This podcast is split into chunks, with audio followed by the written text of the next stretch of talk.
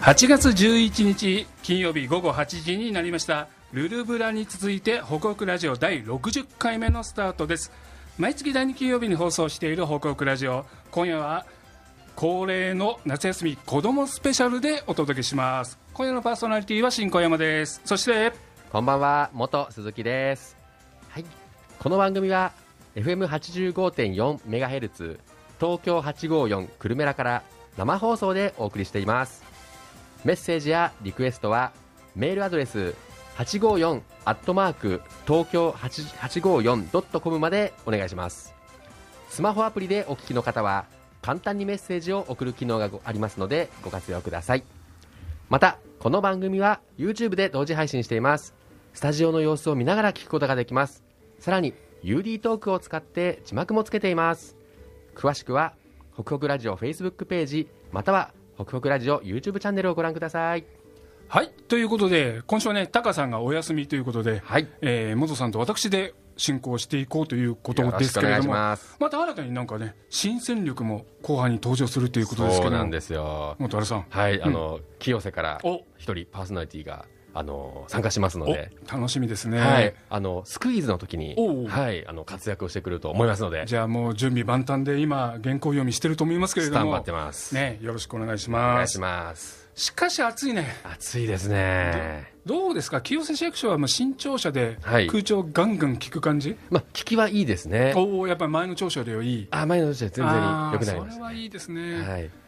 今うんでですすがが、あの、現場がある、う課の職員とそっかか、そっかもうそ汗っかだくになって現場行ったりしてますそうだよね。ね外回りする人も多いからね、はい本当厳しい暑さで、はい。また台風がね、来週、来ます。あの、ねはい関東にも近づくという予報でした少しね、西寄りになりましたけれどあちょっもと、ずれてきたってうん聞いてますけども。そんなこともね、心配しながらのね、はい皆さんもぜひぜひあの、天気予報というかね、台台風の進路予報なんかを注意しながら、お過ごしいただければなというふうに思います。では本日のラインナップです。冒頭でもお知らせしましたが、本日は恒例の夏休み子どもスペシャルでございます。ゲストコーナーでは清瀬市と小平市から素敵な子どもたちをお招きしていますのでお楽しみに。ギュッと情報を生絞りスクイーズのコーナーではコーナーではいつも通り清瀬市と小平市の旬なイベント情報などをお伝えしますのでぜひお聞きくださいそれでは最初のコーナーに行ってみましょう報告ゲストコーナーそれでは前半のゲストを紹介します前半のゲストは小平市からお招きしていますでは自己紹介をお願いします小平市立花子金井小学校4年生の長澤遥です小平市立花子金井小学校の1年生の長澤きやむです長澤はるかさん、長澤きやめさん、よろしくお願いします。お願いしますはるかさん、ラジオ出演は初めてですか。はい初めてでおお、きやめさんは初めてですか。初めてですおお、きやめさん緊張してますか。すはいえ、なんか緊張してる感じには見えませんけどね。余裕。多分そおうおお、おさすが心強いです心強いですねね。はるかさんはいかがですか。えーあのーこの前さっきからはあの、うん緊張してたんですけど、うんここに入ってからとってもリラックスおお。本番に強いんですね。本番に強いねすごいじゃあこういう2人でね前半をお届けしたいと思いますが、え2人には小平市の名所と名店をレポートしてくれたということですがはるかさんどことどこに行ってきたんですかえっとふれあいげ水道館とアうんップルショップ対馬に行ってきました、おおいいですねではまずふれあいげ水道館について聞いてみたいと思いますがふれあいげ水道館はどこにあるんでしょうか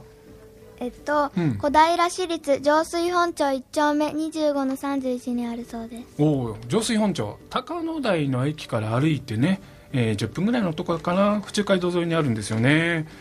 えー、木山さん下水道館に行ったのは初めてですか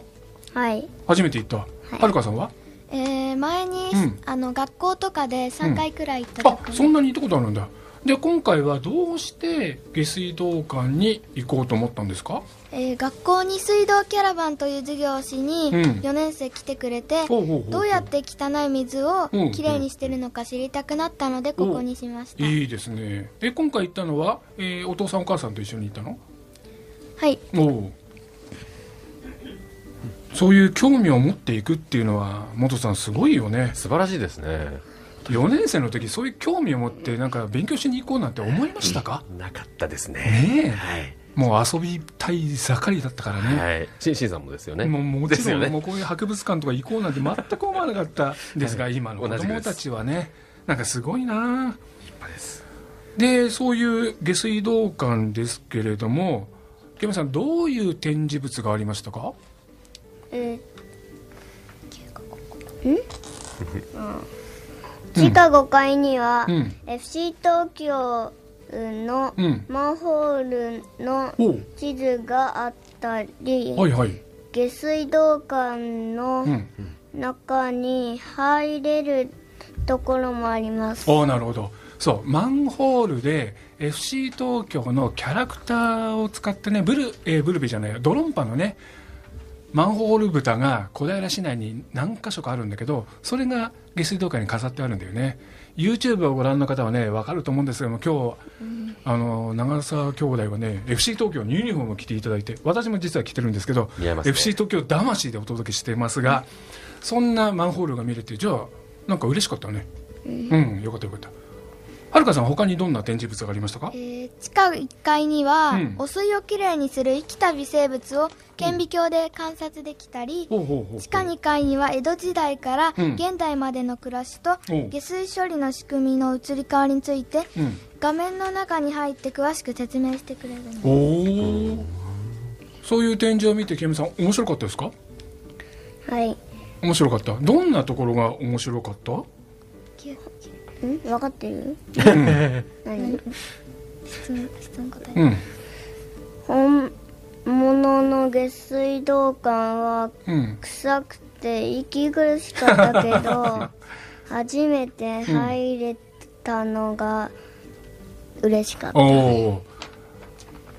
はるかさんは何回目かだから、あの本物の下水道の中に入ったのは。まあ、三四回目ってことかあな。ーあの時々あの封鎖されてたのでそっかそっか、コロナで封鎖されてる時期があったんだあねー。じゃあ、今回初めて入ったの。えー今回に二2回回目目ですねおおはるかさんどう思いましたかあのげ本物の下水道管の中は、あのなんかもわもわしてて、うん見えづらかったしああやっぱりとっても臭かった臭かったうん池上さん臭かったうんはい超臭いよねあそこね、でも本物の下水道管の中に入れる施設って日本の中に何箇所もないので貴重な体験ができるところなんだよねその他に何か印象に残った展示物ってはるかさんありますかはい、地下2階にあったパネルにうん貼ってあるうん忠義という道具が印象に残っています、忠義忠義ってどういう道具でえっすか、と、これは大正時代まで使われていた、うん今でいうトイレットペーパーですおおトイレットペーパー忠義っていうのがあるんだどういうふうに使うもの忠義は、うん木でできてるんですけどおうおうおうあのトイレットペーパーとしてトイレットペーパーとして木でできてるものを使うのねちょっと硬そうだね想像するとちょっと痛そう。痛そうな使いづらそうな感じがしますけどよかったねトイレットペーパーがある時代に僕らは生まれててって思いましたか思い ました思いました木は硬くてうんもう痛い、痛そうだけど、うんあの今のトイレットペーパーはやら柔らかいそうふわふわでいいよね清美さんあの木でやってみたいと思いますかいややってみたいと思いまやすってみたいと思わないやっぱりトイレットペーパーの方がいいですよねはいああそれよかった他に何か印象に残っあ印象に残ってるのは清美さんはあれかあの下水道管が一番印象に残ってたのね、はい、うん、入った時何ちょっとモヤモヤとかこう霧がかかったみたいになってましたかはい暑かったはいうん暑くて臭くて、はいうん、また行きたいと思いますかはいおまた行きたいと思うんだはるかさんもまた行きたいと思うんですかえあのそこ以外はもう他めあの詳しく書いてたので、うんあのそこも楽しいしうん他も楽しい、他も楽しかったまあ下水道管の中臭いけどまあ一度体験してみるといいですよねはいねえそんな下水道管ですが、まあ、全体としてははるかさんやっぱ楽しい場所でしたかねうんいろんななんか勉強するっていうことだけじゃなくていろいろ楽しいところもあるんですよねはい池山さんまた行ってみたいと思いますかはいおおいいですねはるかさんもまた行ってみたいと思いますか行ってみたいおでおすじゃあ聞いてる方々に下水道管をおすすめしてもらいたいと思うんですがお願いします夏休みの間はうんクイズラリーをやっているのでうん受付にうんあちょっともう一回させていいですはいどういいよぞお願いします夏休みの間はうんクイズラリーをやっていてはい最後にうんうんプレゼントがもらえます、いいねあとうん受付で言えばマンホールカードがもらえまもらえるのので、うんぜひ行ってみてくだおさいースタンプラリーはるかさんやってきたやってきましたあおーの問題とかがうん5問10問くらいあっおてー最後にあの、受付の近くにスタンプがあって、うんあのスタンプがドロンパも入ってたのでおーちょっと嬉しかったいいですねはいマンホールカード木山さんもらってきましたかはいおおどんなデザインのマンホールカードでしたかドロンパと、うんあのその下水道管のキャラクターがおう一緒に映ってなるほどマンホールの形になっている昼型ワームちゃんが写ってる書いてあるやつかな多分そうああですいいですねじゃあ大事にしてくださいねいやそんなスタンプラリーや、えーマンホールカードをもらえる下水道管なんだね夏の自由研究にも結構ねぴったりだと思うので、えーリスナーの皆さんぜひお出かけしてみてはいかがでしょうかではもう一つレポートしてくれたんですけれども、えーアップルショップ対馬というお店に2人で行ってきてくれたということですがはるかさんアップルショップ対馬っていうのはどこにあるんですかえっと花小金井駅から田無方面にグリーンロードを10分くらい行くとああります、、うん近くにお風呂の王様うんうん花小金井店があります、おーあなるほどお風呂の王様のすぐ近くにあるお店なんですね、このお店はケイムさんどんなお店ですかここにもあるねんなんかうん何が売ってるお店ですか結構おやつが売ってて美味しいおやつです美味しいおやつが売ってるお店おお菓子とか売ってるのかなはるかあさんの駄菓子となるほかどお菓子とか、うんあのびっくりしたんですけど、うん油とかも油とかも売ってうるんそういう日用品も売ってるお店なんだおーじゃあどうしてこのお店レポートしようと思ったんですかお菓子がないえーあの、うんどうしてここにしたかというと、はいはい駄菓子屋さんが家の近くにあって、うん安くて自慢なので紹介したかったからですおーこのお店は長澤さんのお家から歩いてケムさん何分ぐらいで行ける結構すぐ近くなのいや何分より50秒ぐらいです50秒そんな近いんだ早くてあの走ったりしたら走って50秒でも歩いて2分1歩分い2て分3分3分ぐらいであ本当だめっいちやゃ近いんだ3分じねゃないあゆ歩いてさ1分だよ1分本当それはケムさんが足が速いからじゃないのピュッてできるんだよ1分おじさんだと3分ぐらいかかっちゃうかなこのお店じゃあよく行くんですかたまにしか行きませんたまにしか行かないのおあーあのおー菓子がない時に買いに行ったり、うんお散歩の途中に寄ったり、うん遠くから親戚や友達が来た時に一緒に行ったりあなるほどさっきね駄菓子とかお菓子とか油とか売ってるっていうことですけど他にどんなものが売ってるんですか一般的なお菓子や、うん駄菓子はもちろんのことうんタバコや調味料も売っあタバコや調味料も売っていて、えーびっくりしましたおおじゃあお菓子屋さんだと思っていたらそういう油とか調味料とか普段使いのものもたたくさん売ってたんだね、はいじゃあいつもはお菓子買いに行くからそういうの気がつかなかったけど、はい今回レポートに行ったらそういうものが見つかったっていうことかなうんうん、じゃあよかったですね新たな発見してでそこにいろいろインタビューをしてくいお店の人にねインタビューをしてきたということですけれどもそのインタビュー内容をお聞きしますけどもこのお店できてできたのはいつ頃っていうことでした60年前ぐらいからできてます60年前すごいねもうおじいちゃんおばあちゃんの頃からあるってことだね60年前から2代目らしいです、今2代目なんだ60年前ってことは僕が生まれるより前ってことだからですねね私すもごい歴史があるお店ですねで最近人気のお菓子売れ筋のお菓子は何っていうふうにお店の人言ってましたかサワーペーパーというグミのようなガムのようなものとかサワーペーパー元さん聞いたことありますわかんないですねグミグミなのグミのようなガムのようなガムのようなサワーグミのようなサワーペーパちーょっえと食べてみたいですねケムさんそれ食べたことあるいや食べたことありません食べたことないはるかさんあるあの聞いただけなの聞でいたまだけだでも人気の、えーお菓子なんだ他にはどんなものが人気だって言ってましたかキャベツ太あ郎あも人気と言ってましたキャベツ太郎は僕らが子供の頃からありますありましたねもう伝統のお菓子ですねはいキャベツ太郎は食べたよね元さんもねもちろんですそうかやっぱそういうものが今もあるっていうのは僕らも聞いてなんか嬉しいねちょっと嬉しいですね、ええいくらぐらいでキャベツ太郎って売ってるの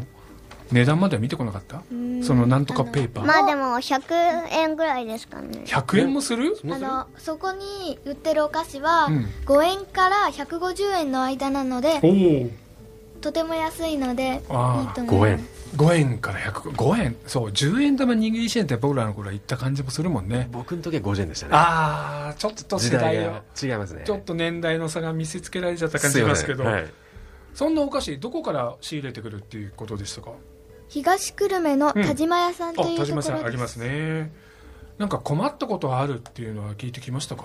はい、うん小さい子がチョコの袋を触ったり開けちゃったりしたので困っていたそうあですーあげちゃう子いるよねちょっと気持ちがねでプーニプルこう触っちゃったりするね、やっぱお店の人とするとそういうの困るってことだねその他になんかお店やってて嬉しいっていうことあるって言ってましたかはいうん子供うのん時に来て、うんまた大人になった時に来てくれると嬉しいと言ってましたああなるほどやっぱそうやってなんともねだから60年もやってるってことはさもう60年前子供だった人ってことは、はいもう60歳以上ね70歳とかそういう人だってことだもんねねそういう人がまた来てくれたらやっぱ嬉しいよね子供連れてきたりしたらもう感激しちゃいますね嬉しいね、ぜひね、えーはるかさんも矢部さんも大人になってからももう一回ねあの時レポートに来た僕らですって言って行ってみるとお店の人喜んでくれると思いますよでは最後にね、えーリスナーの方にこのショップ対馬さんの紹介をあおすすめをお願いしますはい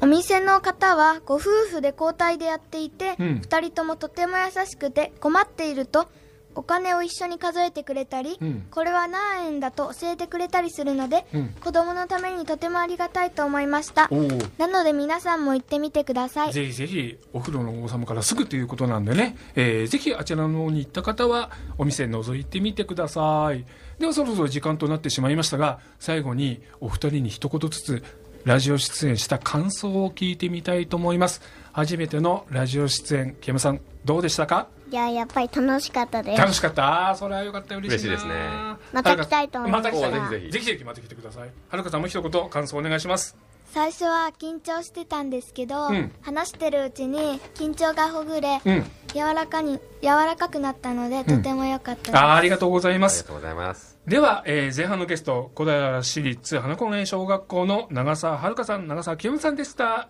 お二人ありがとうございましあたりがとうございましたありがとうございましたではここで一曲お聴きいただきましょう本日のゲスト長澤さんのリクエスト曲で「20でココナッツ」お聴きいただいているのは東京854グルメラ北北ラジオ夏休み子どもスペシャルですえーそれではあー後半のゲストを紹介したいと思いますまずお願いしますえっと、清瀬五中の辰巳みどりです。はい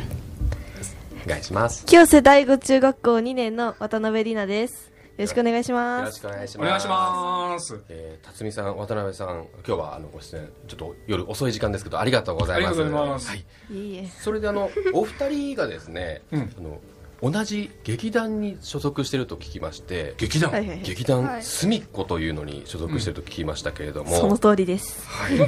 れはどういうものなんですか辰巳さんえっと、その、清瀬子供劇場の中でできた、その、劇団で、その年に一度、その子供劇場のイベント、うん春祭りっていうイベントがあるんですけど、うんその中で、えっと発表をしているうん劇団なんですね。なるほど。へーこれででもこう何人ぐらい参加されてるんですか渡辺さんと団員は20人くらいです10人大体うん、大体20人。でえっとお二人は学年でいうとえっと一辰巳さんが1年生で渡辺さんは2年生だっけ、はいはい大体学年っていうのはこう中学校1年生が多いんですかいやーなんだ高三組が多い気がしますね高三。高さんうん結構大人の方々もいらっでしゃるんもですねなんか最近高校3年生とかは受験とかで発表ができないのでちょっと演劇、うん劇に出られる団員はちょっと減ってきてるかまな、あうんそうだよねそこ結構あれですかあの活動のまあ頻度っていうか毎日とか毎週とかどれぐらいの感じでやってるんですか渡どう辺さん基本的に毎週日曜9時からです毎週日曜9本時番近くなると、うん平日の夜とか土日とか、うんうんあと1日練習もあります、うん9時からどれぐらいこう練習してるものですかとお昼ぐらいまで9時から12時12時、あやっぱりお昼ぐらいまでやってるんですね、こうあれですよねあの場所的には中央公園の目の前の劇場ですよね、そうでですすよねこれですかやっぱりみんな清瀬の子が集まるんですか辰巳さんあー最近はその団員の中のその学校の友達とかでうんその高校生とかだあと他の地域に住んでる人とかもなんか子供劇場のあの会員になってでそれで団員になるみたいなのが増えてるかな、じゃあ清瀬を中心にしつつも、まあ、近隣からちょっと少しずつっていう感じなんですよね、なるほど、うん。でさっきあのおっしゃってた公演っていうか劇を目指してれんこう日々練習をしてるっていう話でしたけども、あの参加されてるこう20人ぐらいの団員の皆さんが、ね、脚脚本書いたりあ新さん多分詳しいと思うんですけども、うんうん劇やるためには脚本書いて、そうそうそうそう。演出もあるしね、音響とか照明とかあいーろいろ劇やるには役割があるんですけありますど、よねはいはいはい。それはみんなこう、ね、参加されてる、まあ、お子さんたちがやられてるんですか渡辺さん。はいもちろんオールスミっ子ですオールスミッコでへそれってすごい大変だと思うんだよね。えですよ。よね。うんうんうん。や役者だけじゃなくて、うん本当にこう裏方スタッフみたいなのも全員皆さんでやってるんですよねはいすごいな、い、やこれなかなかそう大変なだって芝居の稽古もつけなきゃいけないしさ、そうですようね、ん、こういうふうに演じてっていうなんかそういうふうになんだろうな指導をするっていう人も必要だし、だから本格的だな、うん、ちそれなみをにみんな役割分担でやってるってことなんですよね、はい、はういん、だからそれはね元さん相当すごいと思うよそうですよね、うん私も全然そこまですごいって今、んうん今初めて知りましたちなみに今おっしゃってたあのすみっこ劇団すみっこちょっと珍しい名前だなと思うんですけど、この由来って何なんですかわ渡辺さんと初期メンバーが事務所の隅っこの方にいたかららしいです感じ隅っこで小さく小さくじゃあその劇の練習してたって感じなのかな そうですなるほどだんだん侵食してってなるほどなるほど小さく始めたんですよ元さん今あ僕と気が合いそうですねはい日はね劇団隅っこのね T シャツをお二人は着てきてもらってるんで、あの YouTube の YouTube の方方ははねあの見れるかなと思うかわいい T シャツなんですよみんなのなんかえ劇団員の似顔絵が描いてある T シャツをこう着ていただいてるんですけどね、い、いですね、いいですねこれうん、でもあれええっと2018から2023ってあるんですけど2018年から始まったっていうわけじゃないんですよね確かね、はいもっと前からっていう話ですよねうんで1年に1回、えー公演をやるっていう話ですけども、ってことはあの、今年の春も公演はやられたんですかはい、やられましたえどどどんなこうなんとか劇をやられたんですか、あれなんか2つぐらいあるっていうふうに聞きましたけど、と最初にうんなんか路地裏っていうのっていうタ路イトル地裏に出たね路地裏にてっていう、うんなんか短い劇をやってでその後に、そのベテランみたいなすごいもう23回目くらいのその公演した人たちがうんだけでやるその劇長い劇をやるっ長いていう短い長いってどれ大体どれぐらいのこう時間なんですか短いとか長いってえっとその路地裏日程にはえっと20分ちょっ10と分うんかな、うんでスキャンダルは1時間くらい、 1時間スキャンダルっていう方が長い方で1時間、長いはい。はい短い劇って言っても20分だからね相当そうです脚本とかも大変だと思いますけどねえうえん1時間って相当こうねオチとかも練り込まなきゃそう面白くないですもんね、うんちなみにあのお二人はその路地裏スキャンダルどどういう役をやられてたんですか渡辺さんと私はうんてか2人とも路地裏の短い方の劇に出てて、うんうん私はルナっていうペンダントを狙うキャラがいるんですけどペンダントを狙うキャラなんか少女が持っているうんペンダントを狙うキャラがここちょっとネタバレになっちゃうんですけどうん犬だった時の飼い主っていう犬だった時の飼い主うんちょっと難しいねなんかファンタジーというか、ちょっと SF っぽい感じはいはいうんうーんちょっと現実じゃ犬なだいっった時の飼い主ていううんまあ詳しいことはちょっとなあるそうほなんどですねまああのえじゃあ実際もう見て楽しんでほしかったってことですそうねえ辰巳さんはどんな役だったんですかあーえっとそのさっきのうんそのルナっていうそのうんりなちゃんがやるその役うんのその飼ってるうんその犬犬犬役ながそのの人間に戻った時にうんそのペンダントを狙われるおあじゃあ狙う側と狙われる側っていう、うんまあ、はいそんなような関係性だっーたなんるほですどねなるほどうんえーでやっぱ緊張それは初めての出演だったんですかはいおは二人いとも、あじゃあ結構緊張しましたかう、うんんうんかですよねうん、どうだった最初その舞台にそのみんなから見える位置に立っていく時にそのちょっと緊張する、うんあああ始める時にねということで、はいやってる時はどうでした結構こうもう必死になっちゃって緊張どころじゃなかった、ああそうですね、うんセリフ多いもんねあ、うんセリフね君はセリフが少ないという恨みを今も 黙りなさいセリフ覚えるのって結構大変だと思うんですけどどうでしたかうん面白かったまあ私はもともとセリフがなかったまだ根に持ってるねそう辰巳さんはセリフ覚えはいい方ですかうんまあ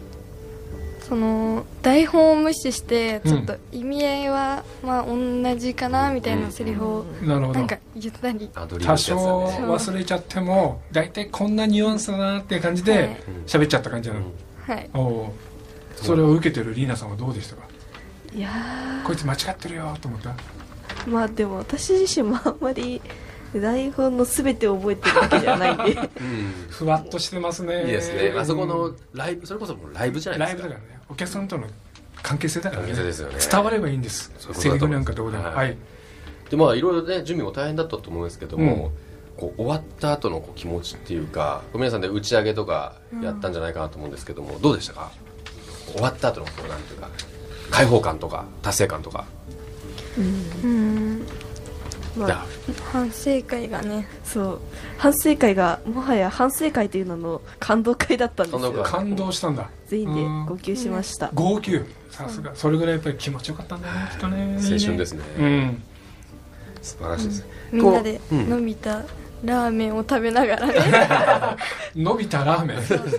なんかもうラーメン伸びちゃうぐらい語り合ったんだみんな劇見てんのに、うんなんか熱中してるというか、うんうんはそんない感じ映像にみんな熱中しててラーメンのこと忘れてたって言っ てなるほどなるほどみんな最後に食べ出すで感すじよねこうあれですかね見てくれたお客さんとか、まあ、見に来てくれた家族かとかがどうこう反響というか感想、うんあったりしましたかなんか反省会で一回なんか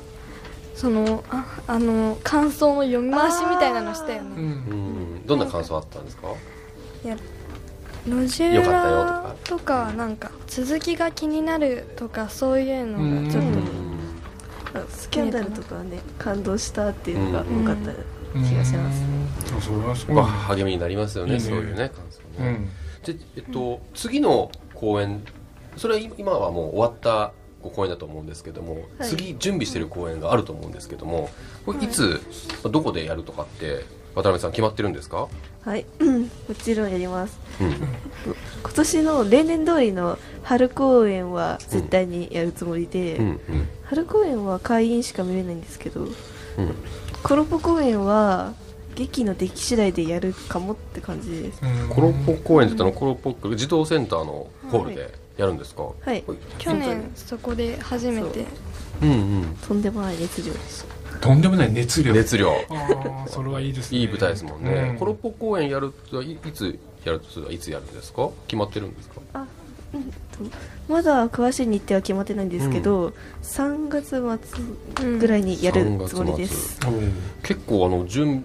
まだ時間があるようで、ねうん1時間とかっていう劇をやるんだったらちょっとねもう結も構うタイトル準ですよね備始めないといけない感じですねですよねうんうんもうすでに準備とかっていうのは始めてるんですか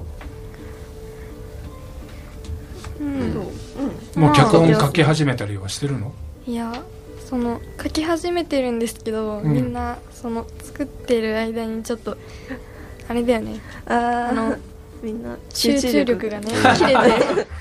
まあそうですよねテストがあったりね部活あったりしますよね、まだまだっていうね、うんまだ3月だからってちょっと余裕を持ってるんですけど実はそんなうんにうん時間があ夏る休み中に作らなきゃいけないんですけど、おうでももうね夏休みは半分過ぎちゃったけどねでもまだあれだよでねきてない。できてないゲームやる気満々で来てる人とかまあねまあついつ いね遊んじゃう宿題は最後にやるタイプかもしれませんからねっていう、ねちなみに辰巳さんは何脚本書くじゃないですか、それともこう演者なんですか、あーその脚本を書くのと役者はまあ別のなんだろうジャンルというか、うんなんだろうジャンルって言ったらおかしいかなうん、か脚本兼役者みたいな感じ、うんうんあじゃあ結局去年もそんな感じでそんなこう、はい自分は脚本だけとかっていうんじゃなくて、はまあ、はいこれもやるし、あっちもやるしっていうのでうんやってるんですよね、渡辺さんもこう役者兼なんとかみたいなのあるんですかいや私も役者兼脚本を書く人みたいな感じですうんちなみにその脚本っていうのはどんなストーリー仕立てなのかこう言える範囲で教えてくれるとこうちょっとこう面白いんですけどもどうですかまだ言えないうーんまあまだちょっとネタバレになるんですけどうん一応ネタバレにならない程度のあらすじを用意してまいりました、お願いしますと主人公の親友が行方不明になってうんうん主人公が親友の行方不明になったわけその犯人を探すために、うんうん謎のお面をつけた少女と謎の高校生の助けを借りて親友が行方不明にな,、なった犯人を見つけることができるのかみたいな、サスペンスサでスすペンねスですね、い、ドキドキしますねそれが1時間の劇なんですかあー一時とは限らない、う、うんそうなんだうんでも結構面白そうだね面白そうですね、うぜひちょっとしんさん私たちもちょっと見に行きたいです行きたいですねぜひねコルポ公園行きたいプとロ思いポます公間演はあーちょっやるかとわ自かん分ないたでちすねのその出来次第だかでらきないか、頑張ってみんなにお披露目できるようにね仕上げてくださいじゃあこうぜひねその近くやるぞってなって近くなったらまた、うんこう宣伝に来てそうだねですよ宣伝に来てもらいたいね、うん、今度出来上がりました5つどこで、ね、やりますっていう宣伝をぜひ紹介しに来てください欲しいですね、はい、じゃあすいませんそろそろもう時間にもなりつつあるので、はいじゃあちょっとじ次回に向けて、まあ、言える範囲でこう今聞いてくれてるリスナーに向けて劇団すみっこのこう PR とそして次回の公演に関する意気込みをこう一人ずつに聞きたいと思うんですけども、はいまずどうですか、渡辺さんとうん前回はセリフが少なかったのでセリフの多い役を演じたみたいなのをなんか自分だけじゃなくてみんなでいい劇を作りたいっていうのが意気込みですいいです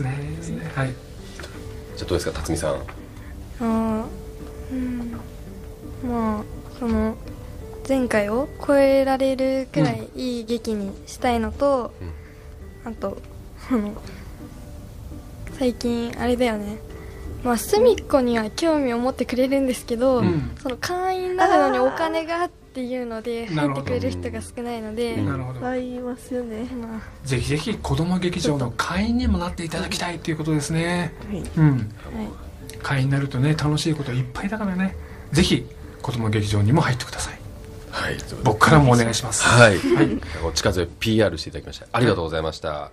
えーそろそろ、はいお時間になってしまいました、はいえー本日のゲストは清瀬ご中の渡辺里奈さんと辰巳みどりさんでしたお二人ありがとうございました、ありがとうございました。えーそれではここで一曲お聴きいただきましょう本日のゲスト渡辺さんのリクエスト曲ミセスグリーンアップル青と夏ギュッと情報生絞りスクイーズ絞りたての新鮮な情報をお届けするスクイーズのコーナーです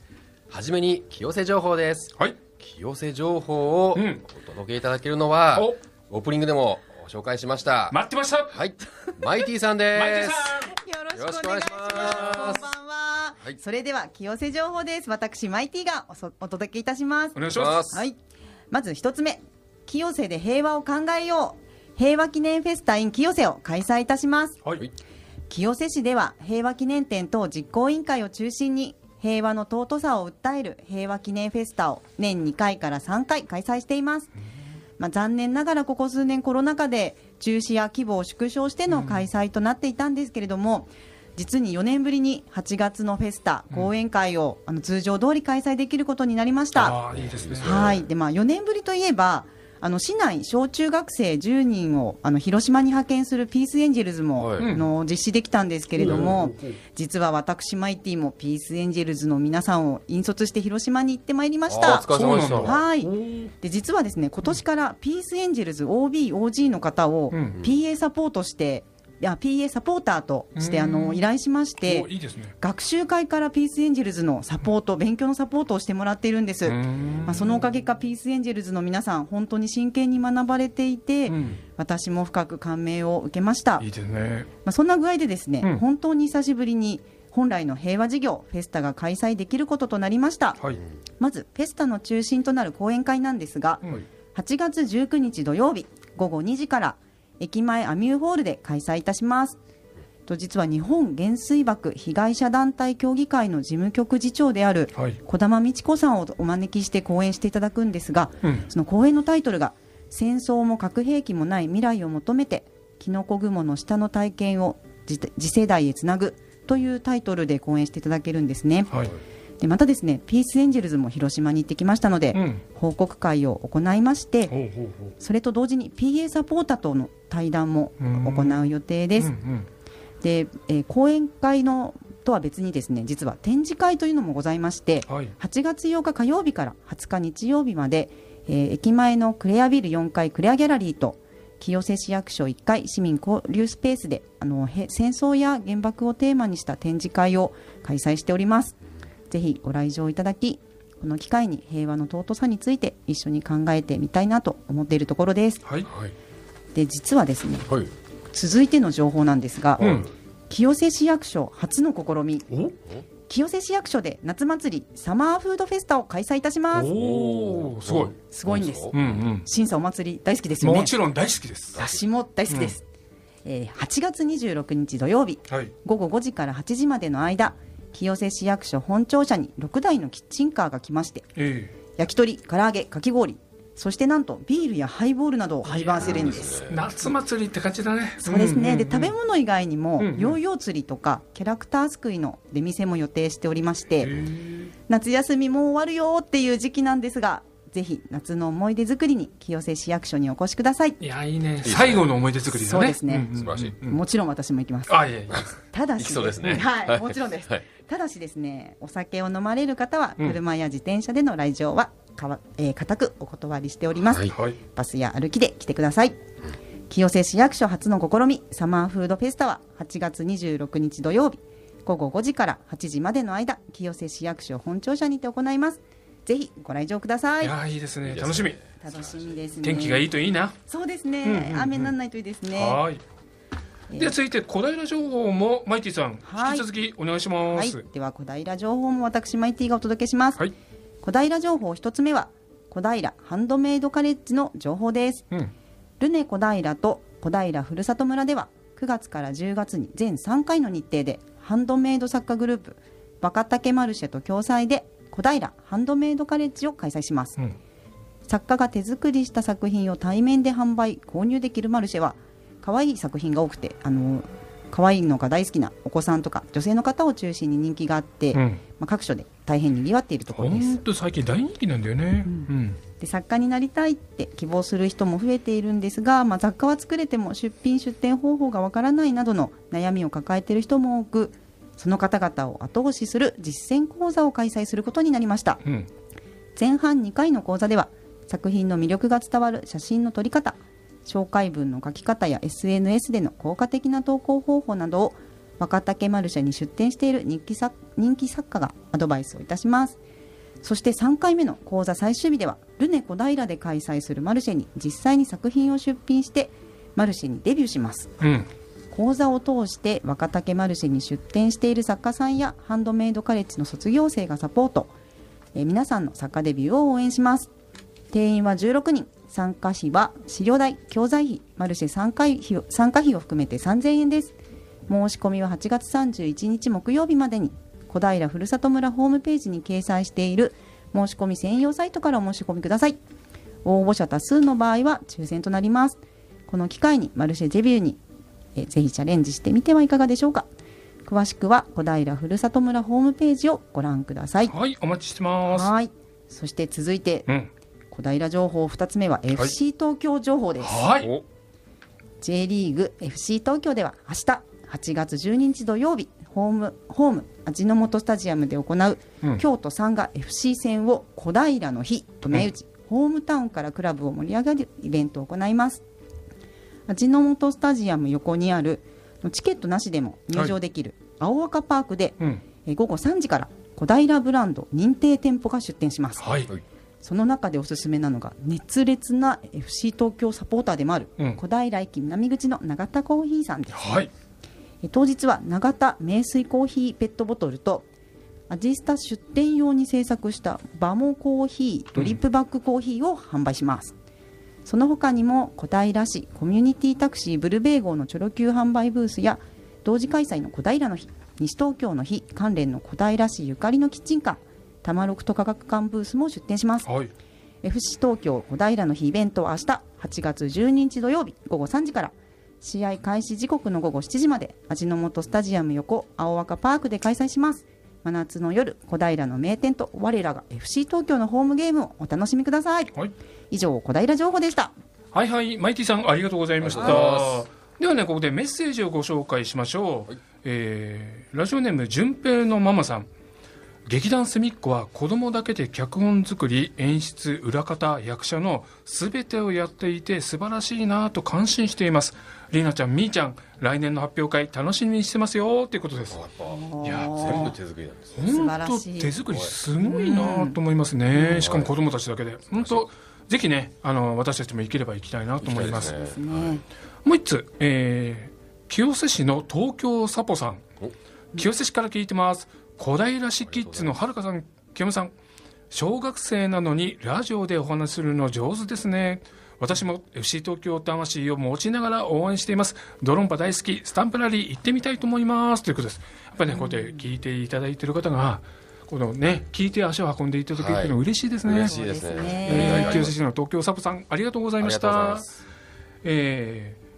以上、えースクイーズのコーナーとメッセージ紹介でしありがとうございたますということでね番組もそろそろエンディングに近づいてきてしまいましたけれども、元さんマイティさん安定した読みですいねやーさすが滑舌もいいですし満を持してのスクイーズコーナーへの投入ですねさすが名監督名采配ですよありがとうございんます次回以降もぜひと思って清瀬市だから人材がいっぱいいるねですね次から次にまだまだいやいや隠してるはいいやいやもっとマイティさんどうでした今日はね急に小平市情報も読んでもらっちゃそうりでしすて、ね読んでもらっちゃったりしてねはい急な原稿渡しだったんですけどあの子供たちの話を聞きたいと思いつつめっちゃ練習してました、 でも緊張感なくっていう感じですかねこれ今日で3回目なんですけれども少しずつ緊張は取れてきたかなっていうなとんかころで緊すかね張してる感じは全くないけどね全くないえ心臓バクバクですえいえいえぜひぜひねもうこの安定したしゃべりもう期待してるんでねまた次回も、はいぜひよろしくお願いしますはいもうもうレギュラーっていうことで元さんいいわけあでもうすいよいんじゃないねですかねはねい、じゃあレギュラーのマイティということで聞いてるかなコバちゃんもうね早く帰ってこないとレギュラー取られちゃうからねですねということで、まあ、みんなでね盛り上げていきたいと思いますので、はいよろしくお願いしまお願いすしますでは北国ラジオそろそろお別れの時間ですパーソナリティは新高山元鈴木、えーマイティ YouTube、UD トーク配信は K 名、ミキサーは入間の西安、ディレクターは高橋康でお送りしました。次回の放送は9月8日金曜日午後8時からです。お聞き逃しのないように。では今夜はこの辺で、この後はアートマイのスクリーンショットです。引き続き東京854クルメラでお楽しみください。それでは良い週末を。バイバイ。バイバーイ。さようならはい